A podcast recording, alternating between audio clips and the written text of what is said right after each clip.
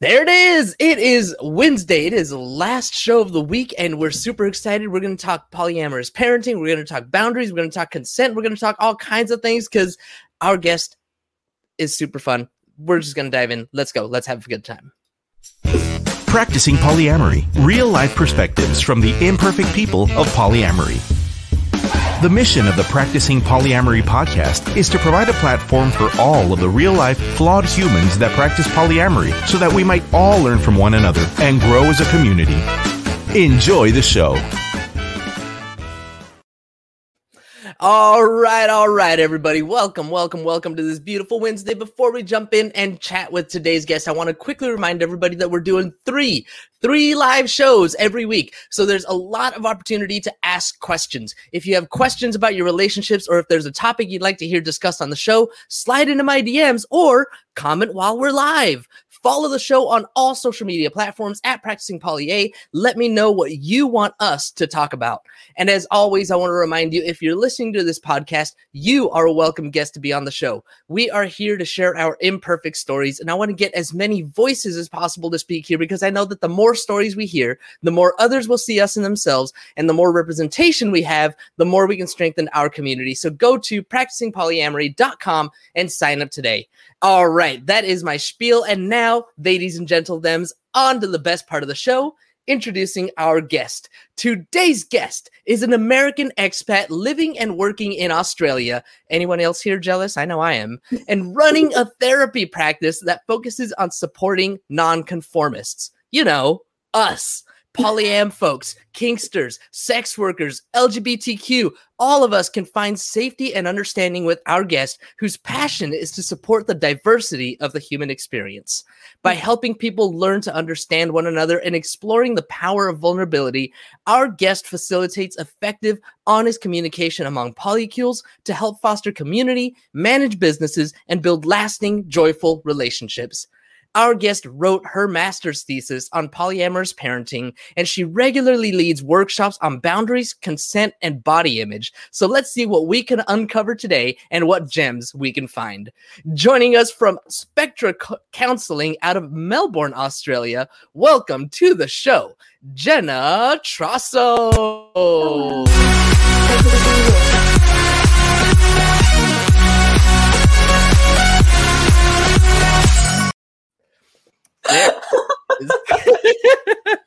I wish I wish I got an intro like that. you should always get an intro like that. If people aren't introducing you like that at every event and panel that you're uh, speaking at, then then I, I don't know. They got to hire me.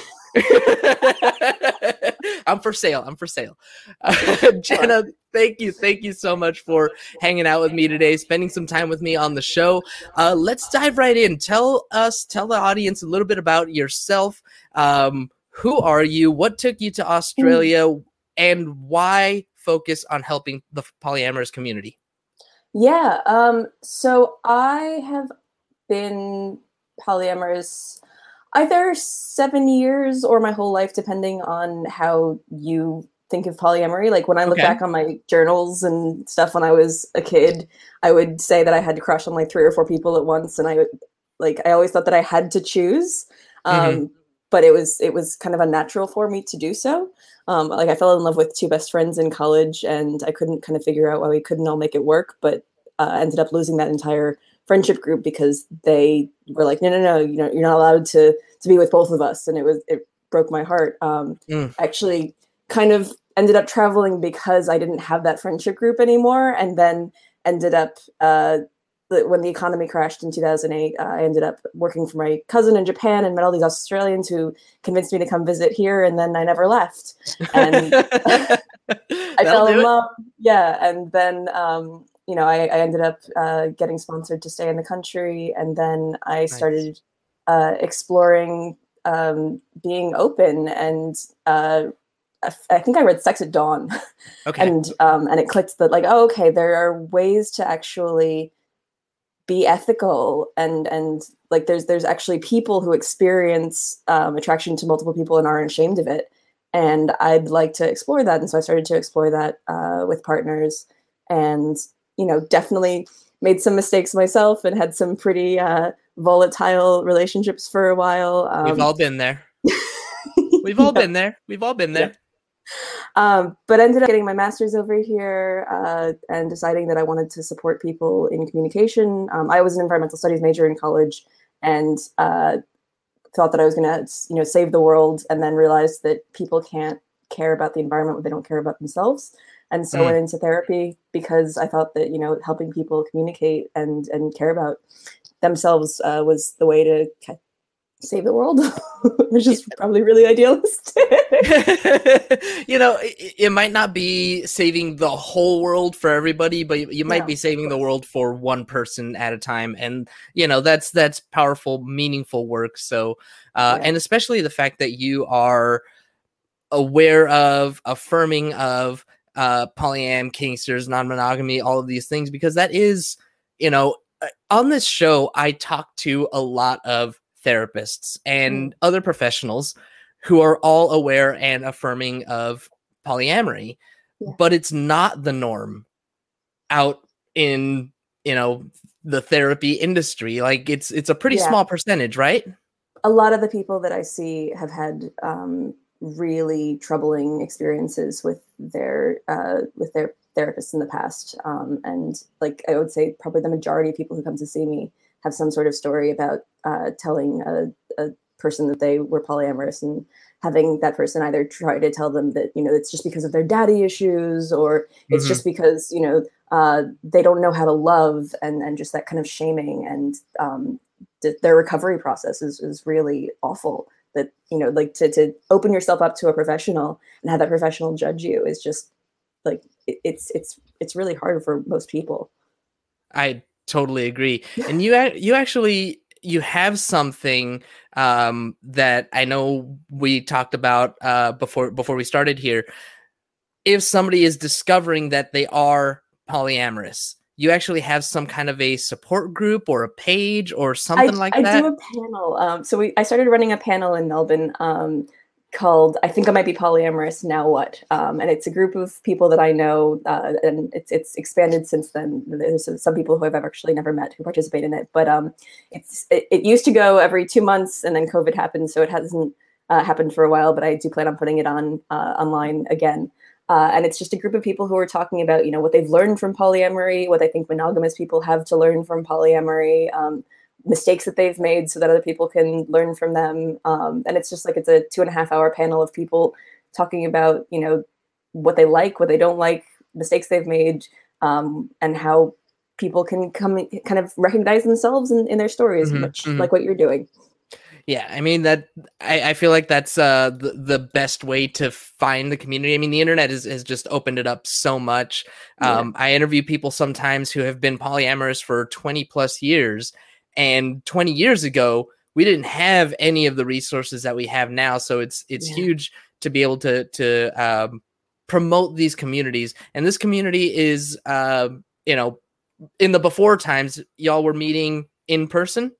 Yes, yeah. Um, so it was it was just for Melbourne. There's like there's a pretty thriving polyamorous community in Melbourne. I'm pretty lucky. Mm-hmm. Um, there's like a, a group called uh, Polyvic that does discussion groups, and I actually met my nesting partner uh, through us co-facilitating uh, those those nice. discussion groups. And so, uh, and then there's also like uh, poly meetups and you know dating events and stuff. Um, but there's like all sorts of different things that you can go to and experience polyamorous folks you know just if, if you want to be friends and just have people to, to talk to or if you want to date there's there's a really vibrant scene here that's awesome. Yeah, I, I, definitely wanted to highlight it. The majority of my guests are uh, based here in the States. And so to have a resource for polyam folks in Australia, like this is this is a really, really great uh, opportunity to, you know, be able to build that community in in a more localized place.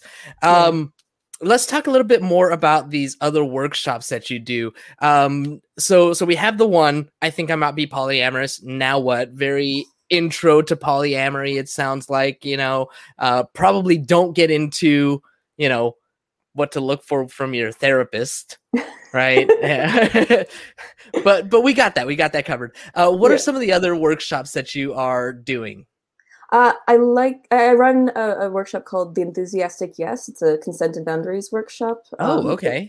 really talks about uh, the gray areas and why people miss signals and and why we find it so hard to say no and and why it's so important to to get that enthusiasm and um, mm-hmm. and uh, proactive consent. Um, not mm-hmm. not just in in you know sexual spaces, but kind of in in all of our life. Like when I lead it in person, you know, when I greet people, I'm like, so are you a hugger? Are you a handshaker? Are you a waver? Like, how do you like to greet people? Because I'm a hugger. I love to hug, but you know, if, if somebody else is not, uh, I don't want to impose on their boundaries from the get go. Um, so just it, it's about uh, teaching people um, about why everything goes wrong and and why you know that yes is so important and uh, really trying to softly uh, make consent exciting. I mean, I, I, think it is personally, right? Uh, yeah, but the number of people who are like, "Oh, you know, you you can't ask for a kiss." I'm like, you can if you're like, "Hey, I would really enjoy kissing you right now," um, but only if you want it. Is that something that you want? Because you got to let me know. Like, I see, I see, I think that's sexy, but like people are like, "Oh no, you can't ask to kiss somebody," and it's like, well, actually, you can. You just got to play with it.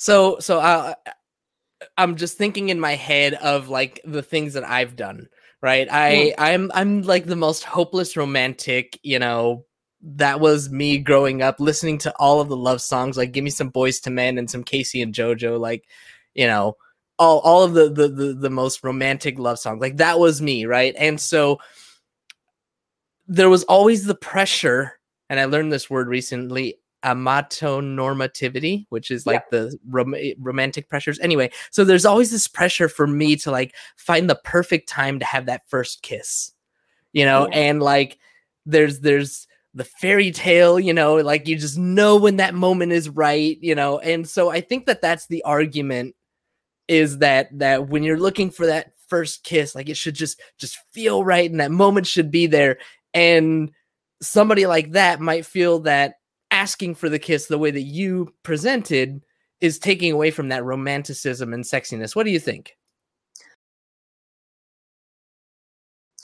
Yeah, see, for me, I have been in spaces where people have assumed things from my silence that I didn't want. Mm-hmm. Um, and like, it, it's really uncomfortable yes it's it's wonderful when you're you're both feeling it but like you know some people don't even know that they're actually on a date like mm. you know like mm.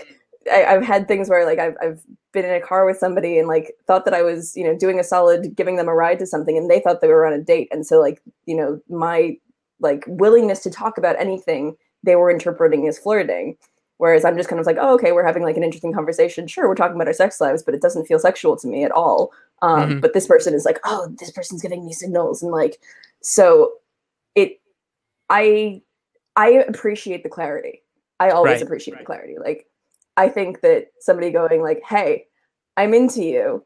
This is a little scary but like i want to make sure that like you know you know what we're doing and, and i know what we're doing. Let's get on the same page. That's always really reassuring to me mm-hmm, mm-hmm. Um, and, and so i i would always yeah, i would always err on the side of making it blunt um, yes. rather than kind of having that like oh i don't know if that was actually a really good thing for me to do because i've i've done that i've been there on both sides and it sucks yep so like to leave a situation go like oh i don't i don't actually really feel very good about that like I, I would always rather now really be blunt have my feelings like you know completely slammed if i'm like on the on the wrong mm-hmm. page right. and then like not hurt somebody Yeah, I, I think it's like uh, uh, changing the conversation. Like I like I said, you know, growing up with all this romantic ideas, it's just changing the conversation and saying, no, actually, you know, let's not have that expectation, right? Yeah. Let's not pretend like it's all fairy tales and roses and all that, right? And let's actually. Hollywood. It's Hollywood. It's not Hollywood it's not Hollywood. It's not like watching, you know. Like... Well, yes, yes, yes. Like that's the influence. yeah, exactly. But like real life is not Hollywood. No, it's not. But but we watch all these movies and we're like, oh, they, you know, the swelling music tells us that we're that they're both interested in each other, and the the lingering gaze of the camera lets them know that they're all into each other. And it's like, well, actually, I don't have that in my daily life. and I'm, someone's I'm, showing up and works. That's not how any of this works. yes, exactly. That's not how I have the swelling music in my head, but I'm the Yeah. only one that has it. Yeah, exactly. Like I, I, I, you know, somebody like watching me is, is stalking me. like I don't like that. That makes me feel really uncomfortable. If they're showing up at the cafe that I'm at every day and staring at me longingly, I'm like, ooh, this is not, this is Yeah. not actually as cool as you think it is. in Hollywood, it works. In real life, it's just creepy. Yeah. Well, I I, don't it. know if you remember, there was that guy who, like, you know, was on the, at, at- at his girlfriend's dorm and was like playing piano until she took him back a few years ago, and everybody's like, "No, no, don't do this." That's not okay. yeah, he like dragged this piano out into this like into the field in front of her dorm and was just like playing piano for days. And it's like that's For- coercive, and coercion is not sexy. I'm sorry. I took it too far. Yeah, definitely took it too far. Definitely took that too far. Um, wow. Okay, so this is great. Okay, coercion is not the same as consent. Let's dive into that. Yeah. Give me more on that. Yeah, well, you know, I think when when somebody wants something so much, um, it's so easy to go, oh, well, if I can just get this person to be in this in the same mindset as as I am, then it'll all work out perfectly. Um, but that's not actually giving somebody what uh all of the information that they need to to make their own choices. and it Mhm. feels really icky. Like it Yeah. feels really icky on both sides because another person is actually getting what they need. And and one of the, the things that I really like to stress in my workshops is the biggest gift that you can give somebody is to reject them because you're saying I can't give you what you need, but you deserve what you need, so you need to look elsewhere to get your needs met. And so that's you know it, it feels scary to to say no sometimes, but Mhm. if you can word it that way, like it's it's almost always like really freeing for the person because it's like I want you to be happy. I just can't give you what you're looking for. And so I'm, I'm freeing you to, to, you know, look anywhere else in the world to get that need met. It's just, it can't be with me right now. But you, but you should deserve that because you want to find somebody who gels with you, who, who gets that. Totally. And like, yeah, it, when, so people, when people actually get to that point where they can find that person, it's like, oh, excellent. Like there was a, a, a guy who used to be, uh, who I've been friends with for a long time who had a crush on me. Um, and eventually like we kissed once and I was like, oh, this is not gonna work. like Hmm. it's just I'm not feeling this attraction. And I'm sorry, you need to like I am not your soulmate. Um, and the next person that he started dating, he ended up marrying. And I'm like, cool, see that? That's your soulmate. that works out. You're good. yeah, yeah. You deserve to be happy. It's just I'm not the one who's gonna make you happy. And if I like, you know, pretended that I was that person for him and I like I Mhm. forced myself to be that person, like neither of us would have ended up actually happy. All right, I love it. So while we're on the subject of uh, of consent, because I love this, I love where we're at with this. Um, and one of the things that you mentioned was your friend that you at at one point kissed, and you were immediately like, "Yep, nope, I'm not feeling this." Something that happens a lot of times is consent is given, but then there's that trouble that we have in taking consent back. Maybe at one point we had a Mhm. friend with benefits, and you know we were having sex casually, you know, whenever. And then something happens where we're like, you know what, maybe we're not so comfortable with that, that anymore, but that expectation is there. So there's a fear that you mentioned in saying no. Yeah. Tell us a little bit about how we can become empowered in ourselves to be able to, to advocate for ourselves and Mm. take a stand when we when we need to say no. Mm. Well, I like to flip it um, in my own head and think if I was honest with this person right now um, about what's really going on inside of me, how would they feel? Because if I if I was if I'm in a in a space and I'm kissing somebody and I'm not into them, if I was actually going to be honest with that person and be like, "Ugh, I really don't want to do this, but I'm just doing this because I feel like you really need this kiss right now, and I'm gonna like keep on doing this because I'm uncomfortable with my boundaries and I don't know like this that that person would not be wanting to kiss me, right? Mhm, like, mhm. I, I hope if, if somebody was still into that, I'm like, oh, that's really not my thing. really not my kink. Um, It's worse. but it's so much worse. Much worse. and so that kind of like it, I'm like if they could read my mind right now, they would not want to be in this situation with me. And so I need to be honest because mm. they don't know what's actually happening. And and like I'm probably not going to be like, "Hey, I'm disgusted right now," but I'm going to be like, "Hey, this isn't actually working for me. Like it, this is scary for me to tell you. Like I don't want to hurt your feelings, but I also don't want you to us to be in something where neither of us is getting our needs met." Um, so I'm gonna I'm gonna stop right now because I'm just not feeling it right now. I'm like something. It, it's it's important to for me to kind of differentiate in myself if something is a hard boundary or a soft boundary. Because mm-hmm. um, like a soft boundary is something that can change if something changes. Um, like you know, like a soft boundary might be like I don't want that kind of kiss right now. Um, mm-hmm. But if you lead me up to it, that might change. Um, whereas okay. a hard boundary might be is something that you know you just don't want full stop. It doesn't right. even matter what conditions are there. Like that's just like a no a hard no. Um and so like if something is a soft boundary i might be like hey like this isn't working for me right now. You know we can talk about what might need to change in order for us to explore this. Um but like if it's a hard boundary it's just like hey this is not going to work and i'm telling you that sense. because i trust you because i i care about you and because i want you to get what you what you need and yep. and I want me to get what I need because I care about both of us. Yes, absolutely. I love it. I love it. All right, I'm going to switch gears a little bit here. Um, because I definitely wanted to touch on these things. Uh, there are a couple of folks uh, that you mentioned maybe don't get as much representation in our community. So the 1st mm-hmm. thing I wanted to jump into was uh, folks that are asexual, ace. Yeah what what is it that you want to say to our ace community uh, I think a lot of people have this idea that polyamory is all about sex, and so if you're asexual, you can't be polyamorous, and that's just not true. Like, I think mm-hmm. that you know it, it's entirely possible for ace people to feel love.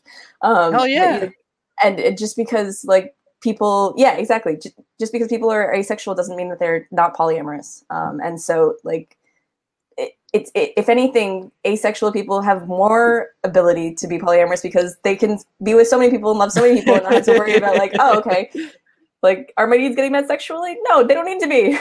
like right, that's totally right. fine. Um, so yeah, I just wanted to kind of give it a shout out to to ace people because like there's nothing wrong with you, um, and you're allowed to be poly, and and like we love you too. absolutely absolutely. I'm just curious what is it uh, that makes you want to speak to that community specifically? Was there something that's that happened recently something that you've seen in the media? What is it that made you want to speak to that com- that part of our community?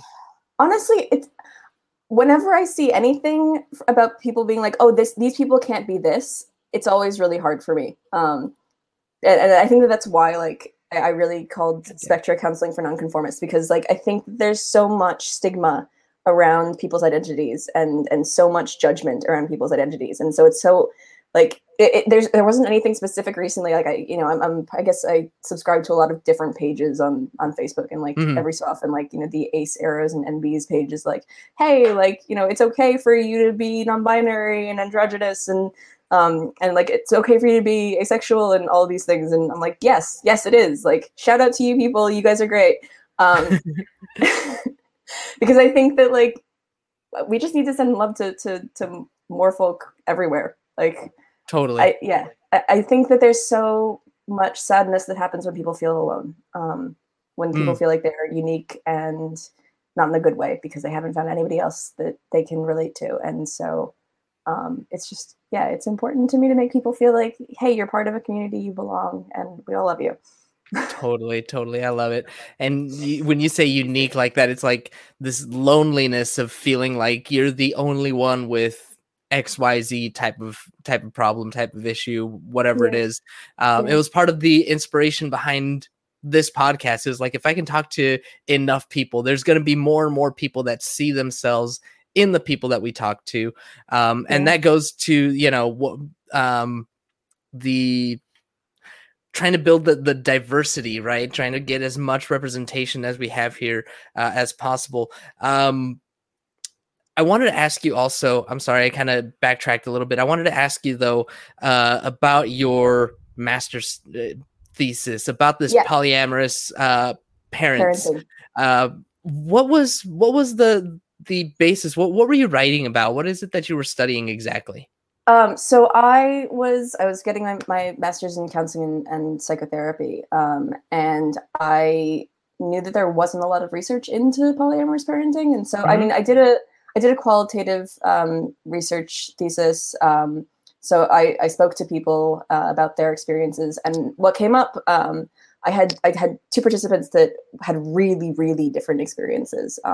Because um, one uh, was polyamorous, and when she uh, when she had her uh, her child, she was part of kind of a community, but um, the father didn't really decide to be involved with uh, with raising the kid, and so she like kind of raised her kid with her friends, mm-hmm. um, and it worked. You know, like she she raised her kids with uh, she like her friends she who she lived like like she trusted them, and they would uh, look out for her and look out for her kid, and and like so her kid felt like he had a bunch of parents, right? and that was really cool. Um, but then on the other side, the uh, the person that I talked to, um, she had um, she she and, and her uh, her husband at the time had had this kid, and they had been polyamorous throughout the relationship, uh, but they got divorced.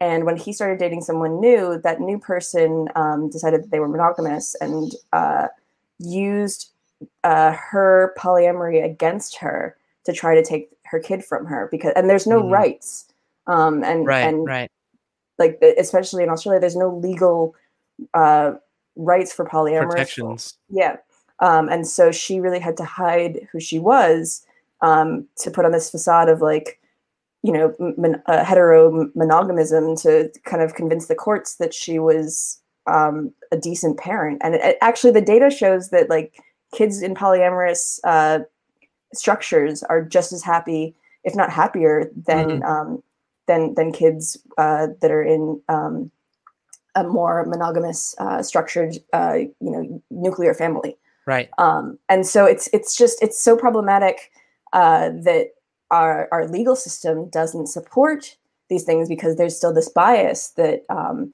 you know polyamory equals promiscuity and promiscuity is somehow immoral and um, you know, it, it's it's really it's it's it's a really big problem, and so I, I really kind of wanted to highlight like that the polyamorous part wasn't the problem for these people. Um, the the way society wasn't supporting them was. Um, I totally yeah totally agree with that. We we're we're lucky, you know. Um, there's like some small movement that I'm seeing. There's uh, I forgot the name of the community out in Massachusetts. Uh, it's escaping my mind right now, but uh, there is a city that has started to implement some of these protections uh, mm-hmm. that we're talking about, recognizing polyamory as as an option. So that's pretty cool. Um, one of the things that stood out to me as you were telling the story of these of these two people that you were that you were working with or studying, uh, one of them raised their children with a bunch of friends. Yeah, and so I'm assuming that when we say that, that there's no sexual connection right? And it sometimes sexual connection. Like maybe? she was very okay. relationship anarchist. Um, okay. Like so, you know, like she like would occasionally have sexual experiences with some of those friends, but like for the most part, she considered them friends. Right. Right. But like, yeah, that was but that was the way that she um she identified was like you know they're my friends, but then occasionally they would have like orgies together. so it's it's really okay, cool. So, but okay, all right. So that kind of changed where, where I was going with it a little bit. I was thinking, you know, like like when we have, you know, friends, quote unquote, that it would be, you know, oh, that's totally fine. You know, you, you have somebody who winds up a single parent and, you know, some of their friends move in and they all become the parents. Like, that's totally fine. But the moment that you throw sex into the mix, right, all of a sudden that's where where the hangups begin. Yeah. Um, in the other example that you were talking about, we have, you know, two people who get divorced. Typically, that's, you know, no problem. But all of a sudden, you know, this other person, if they were dating just monogamously, that'd be whatever. But because yeah. they choose to be polyamorous, all of a sudden that becomes like this big, you know, holy crap, what's going on? So yeah. it's it's just uh kind of the, the the stigma, I guess, around sex negativity. What do you think? Yeah yeah definitely. Um, and and just I mean that that person was trying to use whatever he could to uh, to hurt um, and, and to, to hurt the person that I was interviewing and, and to like to gain control of their kids and that was the easiest way for for Yeah. him to was just to to kind of push this angle of like oh well she's doing this really immoral thing. It's like well you were participating in this for years like uh, what the hell hypocrite. man Ugh. all right. Well, hopefully we'll start to see more more of these changes come up. Um, you know, hopefully we keep working towards more of these protections normalizing. It's part of the work that we're all all doing here. Uh, last thing I want to ask you before uh, before we start to close out. Relationship anarchists. That was another person, another thing that you just mentioned right now. That uh, that the, the the one study that you were talking with, uh, she was a relationship anarchist, and um, want to touch on that that community, that part of our community. Yeah, well, some people, some relationship anarchists consider themselves part of the polyamorous community. Some of them don't, um, because there's Oh, it's possible Okay. to be uh, to be monogamous and relationship anarchists. Like like some people Okay. who are relationship anar- anarchists decide to be in a monogamous relationship, um, but that's but they consider themselves relationship anarchists because they are choosing that deliberately in their smorgasbord of uh, of options of anarchy. Um, but yeah, there's I guess I I see it as just you're you're choosing different ways to love, and so as long as it's all consensual, it's it's part of the the broad spectrum of of non-monogamy, and I think polyamory supports that because if you want to love more than one person, there's that option. Um, so you know, relationship anarchist folks, I think I think you're part of the umbrella. you know, if they, if they want to be, if they Yeah. want to be. The the umbrella is open for you here if you're feeling a little wet outside. Nice, nice. I like it. uh, Jenna, it's been so much fun getting to know you, getting to chat with you. Uh, I want to give you an opportunity to uh, let people know. Uh, I know you did mention that you're a little booked. So it's uh, you've got a little bit of a waiting list, but uh, you do have the workshops that you're doing. So if somebody wants to get in touch with you, find out more about uh, the workshops or anything else that you've got going on, what's the best way for people to follow you and, and learn more about you? the best way is to like the Facebook page. Um, yeah, facebook.com slash spectra counseling. And that's where I throw up links to um, to the workshops that I that I run. They, I put them on Eventbrite, I put them on online so people from America can actually go and see uh, see us. Um, there's also for America, I, I, uh, if you're looking for a polyamorous therapist, there's the um, uh, kink aware professionals like i think it's KAP um, Mhm. and a lot of those folk um, tend to be polyamorous supportive as well um, i specifically in my practice tend to focus on emotionally focused therapy um, and that's a really useful thing for uh, secure attachment um, and secure attachment is completely possible in polyamorous rela- relationships, as Jessica Fern has been talking about in her book Polysecure, which came out last year. And I want to plug that because it's the best book that I've read on attachment theory and polyamory and trauma. And yeah, Nice. um, yeah. So uh, just ask your ask your uh, professional what they know about polyamory, and and hopefully they give a uh, positive response before deciding to go and see them. All right. Yeah. Perfect. Perfect. Well, thank you again, Jenna, so much for uh, spending some time with me, for hanging out, and uh, for giving us this wealth of knowledge. I really feel like we did, we got into some good stuff, especially around consent. That was a lot of fun.